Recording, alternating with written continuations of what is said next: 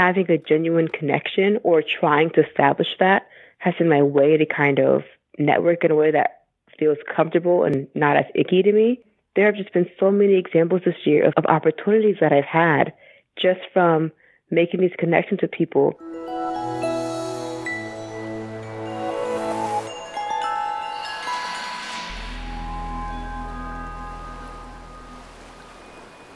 Welcome back to the Faculty Factory podcast. I'm Kim Skarupski. On today's episode of the Triple H, the habits and hacks from Hopkins, we have Dr. Dionna Williams. Why don't you start, Dionna, with telling people who you are and what you do here at Hopkins? Great. So I'm an assistant professor in the Department of Molecular and Comparative Pathobiology. I run a research lab and we work on HIV and how it impacts brain function we're particularly interested in things like cognition and mental health, and we look at some of the cellular and molecular mechanisms by which HIV impacts these systems. So we look at the immune response as a really big component, blood-brain barrier alterations, changes in metabolism, and also the role of HIV therapeutics, known as ART or antiretroviral therapies, and how they may benefit or sometimes adversely impact brain health. In addition to the research. Um, I do some teaching through different graduate programs, and then also I teach a summer course for high school students that are interested in medical careers. In addition to that, I serve as the co-director of the Central Nervous System SWIG, or Scientific Working Group, for the Center for AIDS Research. So we're a group of faculty, students, trainees that are very interested in HIV brain complications. Some people are new to HIV, some people are established. And the really great thing is we all work together from very different disciplines. Some people are statisticians, public health people doing health disparities work, psychologists, all kinds of backgrounds coming together to answer very difficult questions. Uh, and it's really collaborative and a lot of fun. Oh, Dr. Williams, I am just so impressed I, I learned so much from these podcasts, and I just learned something from you. I had no idea you taught high school students. Thank you so much for doing that. I, that is such a wonderful um, effort. I love hearing about our faculty who are so invested in our Baltimore community. And so thanks for doing that. We know that pipeline is so important. And exactly. I, I love, also loved how you described the interdisciplinary nature of your work because I'm also more and more, you know, appreciative and understanding of diversity in all of its facets, age and field and every every component of diversity it just becomes so obvious that all of our strengths uh, just um, improve what we do. So thank you so much for what you're doing and for describing your work. In, in this series we've been learning a lot and listening to our colleagues about different things that they've done or practices, routines, habits, thought processes that they attribute to their success and being able to navigate this challenging career in academic medicine. And I know you have something really unique to share with everyone today. So I'm really looking forward to the conversation with you. So why don't you tell folks what is your wonderful news that you can share with us and the interesting habits and hacks that you've developed? Great, yeah. I think there are kind of two main things that have emerged that have been really helpful for my career. One of the first dates back to when I was a small child. I've been doing it kind of forever, I think. And it's simply just planning ahead. I'm kind of a person that plans maybe too much, depending upon who you ask. Is there but such a thing? I, right, exactly. But I really, really plan stuff out year or two in advance, and I kind of backtrack where I want to be and then kind of figure out what I need to do to get there. So for instance, no one could have anticipated COVID hitting us last year to the magnitude that it did and really just shutting everything down. And while it was an adjustment to having my research lab just not functional and, you know, no one going in for so long, despite having no one in the lab, our productivity was actually increased last year compared to the previous year before. Oh. Not because of, you know, anything I knew about COVID, but I had just planned on what I was going to do for that year. And thankfully I could still manage to get it all done. So I had already planned upon which grants I was going to apply for the year before. I had a big lab meeting with my entire group. Every year we do this where I, I discuss our plans for the next year and our goals and, you know, people that we want to hire, bring to the team, the grants we want to apply for, the papers we want to get out, So I'd already planned on these grants to apply for. The papers, some of which are already in progress.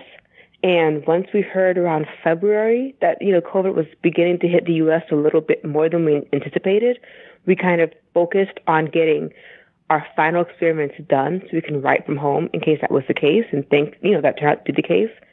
And then once COVID did hit, I was able to collaborate with one of my co-directors of the CNS SWIG I mentioned before, Leah Rubin in neurology, and we spent the year just analyzing existing data that already that we had already had um, and collaborating with others. And we were able to get out 10 papers last year between the last year and now. And three of them i'm either first or senior author. And then also last year because of the planning for the grants i was able to secure my first R1, which was so exciting, especially given COVID. Um, I secured an internal pilot from the CFAR here, an administrative supplement, and another small grant from a foundation. So it was such an incredible year because I had plans and kind of knew what I wanted to get done. And so I think, yeah, I think those skills really come in handy. Like I've mentioned, I've been doing this since a small child planning out like for my summers after so uh after school after the school year having summer breaks and planning out what I was going to learn each day so I wouldn't fall behind. I was doing that in kindergarten. So it's definitely a personality trait, but I also think it's a skill that can be taught. And as long as you're consistent, it really, really pays off. Well, I, I think I totally, I mean, you're preaching to the choir here because I am a high, high J in the Myers Briggs myself. I love nothing more than an agenda or a schedule. I, I'll come home, you know, at the end of a day, or back in the olden days when I used to go out of my house, I would actually, um, midday, I'm thinking back and laughing to myself, I would come home on a, say, a Saturday afternoon, which would normally and not back in the olden days, not a working day, but I would come home on a Saturday afternoon, go backwards on my day and make a list of all the things that I was going to do because I just love seeing the things that I had done and being able to put that check mark next to the items. That's, and I, I love always, you know, what am I going to do? What am I going to do every day? I need to have that sense of structure and order and it helps me process things and it helps me be efficient. And so the way you described it, you know, being the same since a child and, and I'm again, the same, same, same. I'm equally curious how someone like you who's very planful, even though you said you know, you had planned on re- submitting this for this grant, applying for that grant, clearly you were going to write papers anyway. This big, you know, throwing this loop into our lives, this, you know, out of left field ball, how were you also then able to pivot somewhat from you know, going out away from the lab and not panic. So I, I appreciate, you know, the, the orderliness and this being scheduled and organized. But can you also describe then how someone like you or like us um, is able to then be somewhat spontaneous and to recalibrate and not like spiral out of control when we don't have control? How did you yes. manage that? Having choice and control in an environment where there's seemingly no choice and no control. Definitely. I think, you know, you make a fantastic point. You're right. It's awesome to plan and think things through many steps ahead. But of course, life happens and plans get messed up. And I think for me, one of the biggest things that I've had to learn how to handle over the years is just accepting that things happen and not you know, questioning it, not being upset about it, just acknowledging that this is the case, and then repivoting and thinking about how can I make a new plan to move forward. So I always still have a plan in, in, in mind, and that helps me not be as maybe fearful of change or, you know, having a hard time adapting. So I recalibrate to make a new plan. And I weigh the factors. So for us, when the lab shut down, I met with all the lab members and I said, what do you need to get done? What can we get done? What have you been wanting to do that you weren't able to do because you're busy with experiments? And it was so fantastic because people were going to, you know, work on making this protocol that took so long that they couldn't have done before, or they really wanted to read papers that they never had time for. And for me, I took a lot of time to make sure that I really was able to mentor people to kind of help develop the skills that they may have needed, which is much harder remotely to, to, to some extent. But because we had so much time that wasn't spent doing experiments, we could really prioritize those things. And I think that worked to our huge advantage because now that everyone is back in the lab, they're very focused and they know exactly what they need to get done because they could take that time they needed to kind of regroup and accomplish some goals they weren't able to do otherwise. Yeah. And in terms of me, I guess, thinking about how I replanned my year, I kind of spent that time doing the same thing. I really thought about what I wanted the lab to accomplish and thought about the big picture. So for me, I took the time to think about things I never really do because they can be overwhelming. So I thought about budgeting, which is really, really tricky for a lab, for me at least. I'm great with personal finances, but thinking about millions of dollars in five, you know, five years, that's a little bit harder. And so I thought about what I wanted the lab to look like, who I wanted to hire, you know, at what year I wanted to hire them, speaking with my administrators to figure out, do I have to budget for this? When can I hire them? Those kinds of things.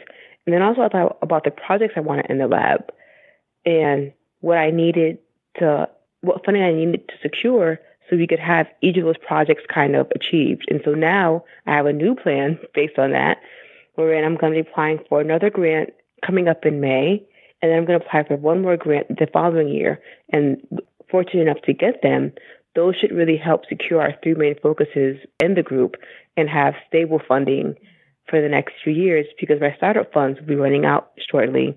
And I wanted to make sure that we were really, really in a great spot to kind of move forward without any interruptions with productivity and also without losing the staff who are just so essential and we've invested so much time in and we want to make sure that we can keep them on. So I took the time to really plan that out, which normally I probably wouldn't have done to that magnitude because I would have been busy doing other things. Right. So this this is so critical and you've said this a number of times the word time. Time, time, time, time. And I think, you know, you hate to talk about the COVID silver linings, but because of all the horror of the past year that we we've gone through as a, as a community, as a people, as a country, and yet time. So that being forced to slow down, to stop, to me, it further stresses the importance of the good old fashioned concept of sabbatical. The idea of literally getting off the treadmill, retreating somewhere, or having at least headspace where you can dedicate to doing some deep thinking, strategic planning, thoughtful meetings with team members to prioritize, like you said. To me, this, the circumstance where a lot of us were forced to do these things is kind of like an aha moment to remind us as our many events, you know, big life events as we go through life, you know, birth, death, marriage, childbirth, it really forces these events force us to re-examine. And I think what you're describing to me is just so, you know, such a great example of of using time and, and how important it is time is that we just are so used to running, running, running, running. And while, and then hopefully this is something that we can take forward and remind ourselves that no, this time spent thinking is just as valuable as doing. And so I think you've given a great example of how you turn something negative into a positive and hopefully we don't forget that lesson, right? Exactly. Yeah, it's really changed how I think about running the lab now and kind of prioritizing all my responsibilities. And yeah, I'll definitely keep this moving forward. I think it's just been a tremendous benefit to, as you mentioned, just a very, very challenging year. So that's, I know you wanted to talk about something else. What else did you want to share with us? Yeah, there was another thing that I was reflecting on. And a lot of people bring this topic up a lot. And I know it can be difficult for some people but I really need to emphasize the importance of networking. And for me, networking was kind of difficult at first because I felt very uncomfortable just kind of going up to people, asking them for things, especially if they were strangers I hadn't met them before or a famous scientists I didn't know. But for me, I think having a genuine connection or trying to establish that has been my way to kind of network in a way that feels comfortable and not as icky to me. Mm-hmm. And so there have just been so many examples this year of, of opportunities that I've had just from making these connections with people that kind of just work their way back into your life. So, for example, a few years ago when I was trying to apply for faculty positions and wanting to develop those skills, I participated in um, faculty development leadership courses designed for postdocs.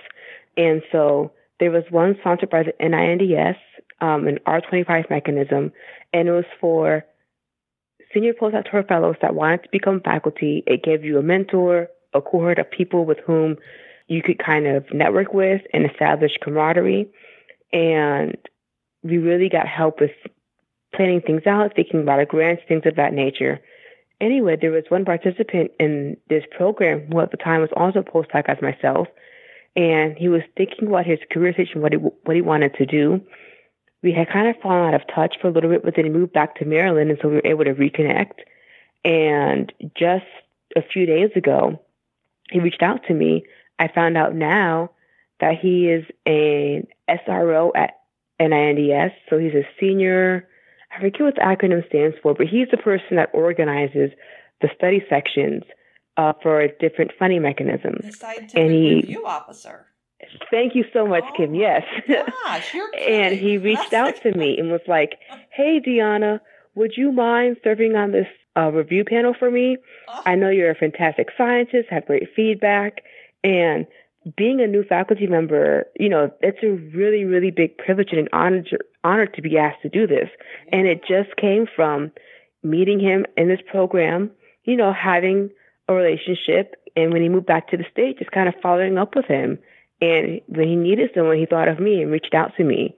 And so it was just remarkable. And so for me, it shows how genuine relationships, which are kind of networking, right? But really just making sure that when I meet people, I try to interact with them in a way that feels comfortable to me, such that down the road, perhaps opportunities may come up that you may not have had otherwise. Yeah. And I've had many examples of this in my career, and it, it really just, I don't know, it, it's tremendous. Another example is uh, I'm sorry, Kim, please. No, no, I'm just, I'm just so, I'm sitting here so happy that you gave that example, that serendipitous thing that mm-hmm. we sometimes think, oh, it's a coincidence. There are no such thing as coincidences. And, and I, I want to hear your next example, but I, I also want to emphasize what you just said, the authentic. And you mentioned earlier, like, especially for, um, introverts that ickiness. You talked about it being this ick factor mm-hmm. like you feel like you're hey how you doing? Let me introduce myself. Let me tell you about myself. And that kind of you just feel like you're really ingratiating yourself. And and for us extroverts we're like that's that's our bread and butter. We love that, that ickiness. Where we, we get all in. Exactly. So but i love that you you found a way again, not saying that extroverts aren't authentic because I feel very authentic, but I know I'm sometimes perceived as not being so. But I want to I want to hear more after this next example of that. What is ickiness to you, and how do you do authentic? Like, how do you literally right. tell somebody out there who's like an introvert going, I don't even know how to how to begin it enough. How would I even meet that guy to know? So, give but give us your second example. I want to hear about it. Perfect. So this happened actually as a graduate student. I met a program officer from NIDA at a conference. The conference had requested that uh, NIH staff come to meet them to meet the trainees, and we had lunch together at at a meet the mentor luncheon. And so each table had one person there. At my table was a program officer named Albert Avila, and at the table it was so interesting because there were a ton of other students and postdocs there, but no one was really talking. And once we did the go around the table, introduce yourselves, it was a little bit awkward. And for me, because I had been planning, thinking about my next steps, I knew that I wanted to apply for an F32 as a postdoc. I knew that NIH had this program called the LRP, Loan Repayment Program that pays back your student loans. I didn't know much about it, but I knew it existed.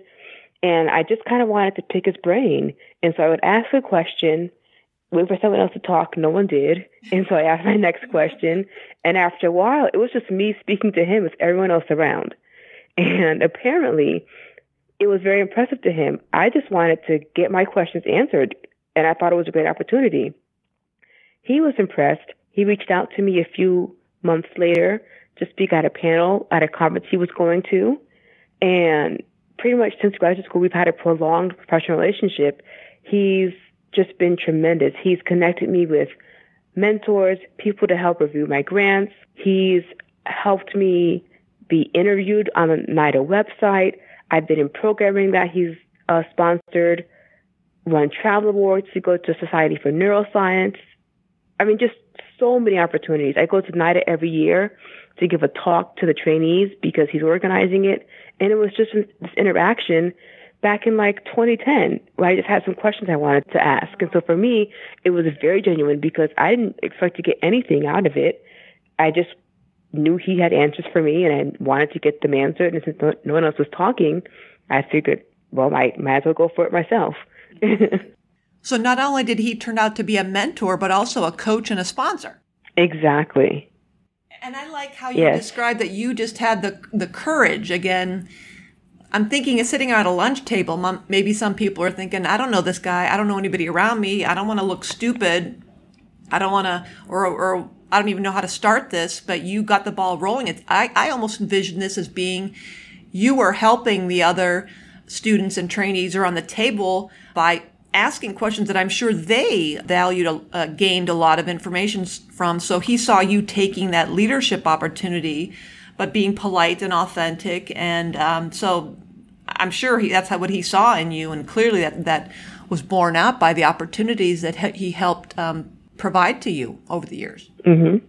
So, so tell us more yeah, about it's that, been that, tremendous. that ickiness thing. I want to hear more about like what you, yeah. what you see and feel um, from your perspective going, oh, that's that's not me. I could never do that. So other people listening can say, yeah, exactly, exactly.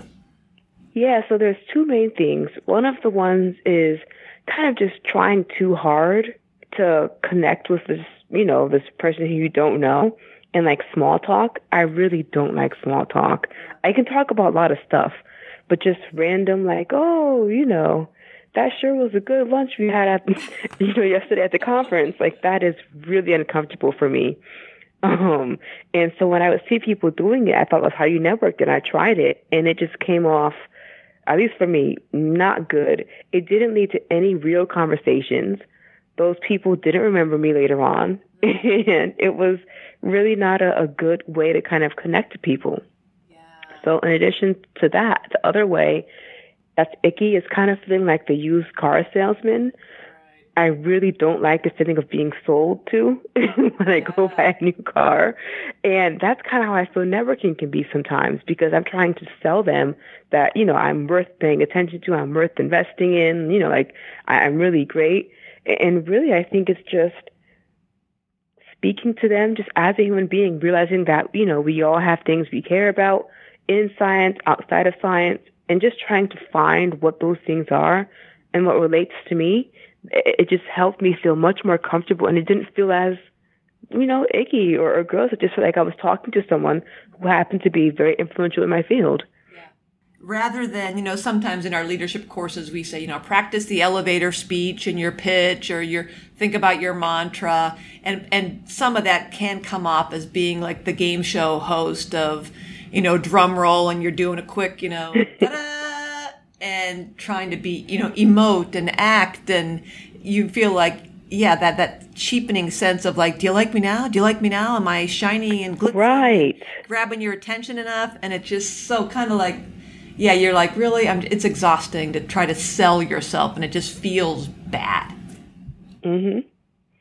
And, and I just found it's not a memorable interaction for me or for them because I reach back out to them and it's clear that they're being polite and they'll speak with me, but they do not recall meeting me ever. Mm. And so I just got rid of that and I just try to find something, you know, that we maybe not even have in common, just find out what they're interested in and if I have anything to talk about it and I can kind of open up. One example was someone in my field who I met as a student. I thought his work was just always so outstanding and finally, at one conference, he came up to my poster and we began speaking. And he asked me, like, wow, you're really busy. You know, what do you do to have fun? And I mentioned that I really like going to the gym. I like martial arts. And it turns out that he did the same martial art that I did.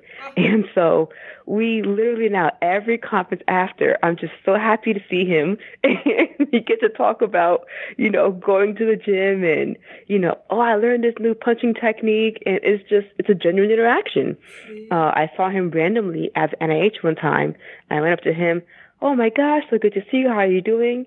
And then he ended up inviting me to give a seminar at his institution oh. because I ha- happened to see him. So that's a great example of just a genuine, you know, interaction that has turned into something that's a good CV booster and also a good relationship as well. And it's I, I I'm so glad you're sharing these personal stories because it, it is. The, the ick factor is not only on our part as the mentee early career the person who's looking for something but it's also the ick factor on their side. They also feel that sense of oh here we go game on okay i'll play or not play. And and mm-hmm. and i like the, the example I, I, gave a couple years ago when i started doing this podcast was my my men my not I wouldn't even call him my mentor back then, but uh, Fred Wolinsky is was my hero in sociology and, and aging and gerontology. When I would go to my conferences, wherever he was talking, I was always there. I just would just sit there and admire him. He was so smart, just would communicate just perfectly. His writing was so clear and. I just really admired his brain and his manner, his affect, which is calm, so unlike me, just calm and cool, quiet and chill and I admired him so much. And I, I went to a, an event one evening that one of the institutions was hosting, and, and there he was. And I was like, oh, it's Fred Wolinsky, it's Fred Wolinsky. And I was so nervous. And I kind of went to that. Now, mind you, again, I'm an extrovert, so I can talk to anybody, but I was so nervous. I so wanted to impress him and, and make him think that I was smart and, and I knew stuff. And didn't we, I saddle up next to him at the food bar where the food was sitting. And don't we end up, he made a comment about the cookies. And we started talking about cookies. And he was arguing about Hydrox cookies. And I said, never heard of Hydrox. You got to go for the double stuffed Oreos. He's like, no, no, no. Hydrox is better than double stuffed Oreos. We ended up spending like 10 minutes talking about cookies. And I remember then somebody grabbed him and pulled away. And I'm like, I cannot believe I just blew my opportunity with Fred Wolinsky talking about cookies. But do you know that every time I'd see him at a at a conference, I'd say, "Hey Hydrox," he'd say, "Hey Oreo," and we would just get into it. And didn't I end up getting my bet? Well, one of my one of my best jobs before I came to Hopkins was at Rush University Medical Center. I got that job because Dr. Fred Wolinsky said, Oh, you're going to Chicago? Well, you need to talk to Dr. Dennis Evans. He's right over there. He's just walking out of the room. That tall guy there. Go talk to him. And I went up to Dr. Evans and said, Hey, Fred Wolinsky told me I should talk to you. I'll move to Chicago. Boom. Got a job. And that to wow. me is boom, got the job at Hopkins. So I attribute all of my, most all of my success in life to a conversation about cookies. it is so true. That's really just how it happens. I think, um, you know, one thing we may miss now with our virtual conferences is kind of these casual interactions. Yes. I've met people and connected with them over, like, we both wanted the same honey jar and it was the last one when we had tea or just all kinds of things. Uh-huh. These little interactions are really good opportunities to connect with people. And it, it just may lead to a really fantastic opportunity yeah. down the line but you're driving home just a basic point that we're all humans and sometimes if you just kind of relax take that breath and find a place to connect personally as well as professionally you know that will be such e- equally endearing and connecting is that how I see you, you see me. Yeah, we're both at this conference, so clearly we have an interest in HIV. And also, I like Taekwondo. Get out, me too. So that that, exactly. that really just cements a relationship and talk about memorable. Yeah you're you're that one that i oh i know you. You're special because we share the same xyz yeah. Exactly. I, I do kind of of worry about connecting and you know in faculty development what you just said that whole networking and not my whole my whole mission is to build community. So yeah definitely sitting here in my basement as i talk to you all alone and worrying about other faculty who are all alone and don't have those in-person opportunities anymore. But apparently there, there's software out there, and I was noodling around just yesterday, spatial.chat and gather.town. Those are both looks like cool things, and we're in the office checking into those as it's kind of like a breakout room in Zoom, but it's more interactive, I guess. Spatial.chat and gather.town, where you can go and just have these conversations with folks, like the old water cooler, you know, coffee, coffee break kind of concept. So I'm always looking for opportunities to build community, but you're, you're exactly right. You've given such great examples of how networking organically and naturally and just being yourself can open up doors that will be fulfilling not only in our careers but also personally. So thank you for that. Mm-hmm. Of course. Well, folks, um, this has been Dr. Dionna Williams. I'm sure you have appreciated the conversation as much as I have and enjoyed and learned a lot from her. Dionna, thank you so much for your time today. I really appreciate you. Thank you for having me, Kim. I'm really happy to be here and excited and happy to share some little nuggets that I've learned that have really been helpful for me, and I hope others find them helpful for themselves as well. I know they will. And in fact, I just made a note to myself. I would love to have you come back and talk to us about grant writing because I'm getting more and more requests of people who want to learn about grant writing in, in detail. We've done a couple episodes, but I would love to have you come back and maybe just noodle around some recommendations for how to write a really, you know, a great specifics aims page or any lessons you've learned about all your your wild success, especially on the heels of your new R01. So maybe I can uh, talk to you offline. We'll get you on back on the on the Faculty Factory podcast. What do you think? That sounds perfect. I'd be delighted to come back. Oh, good. See, you heard it here, folks. Okay, well, thank you so much for joining us in the Faculty Factory podcast. Tell your friends, and we'll talk to you next time. Bye, everybody. Bye, Dionna. Bye, Kim. Thanks for tuning in to Faculty Factory Podcast. The mission of the Faculty Factory is to build and support a community of leaders in faculty development who share tools, resources, wisdom, and encouragement in service to our faculty members, schools, and institutions. We encourage you to go to facultyfactory.org to find out more. Get in touch with me, ask me any questions. Maybe you want to be interviewed on the podcast. Thanks for tuning in to Faculty Factory Podcast. We'll see you next time. The Faculty Factory podcast and website is sponsored by the Johns Hopkins University School of Medicine Office of Faculty. For more information, visit facultyfactory.org.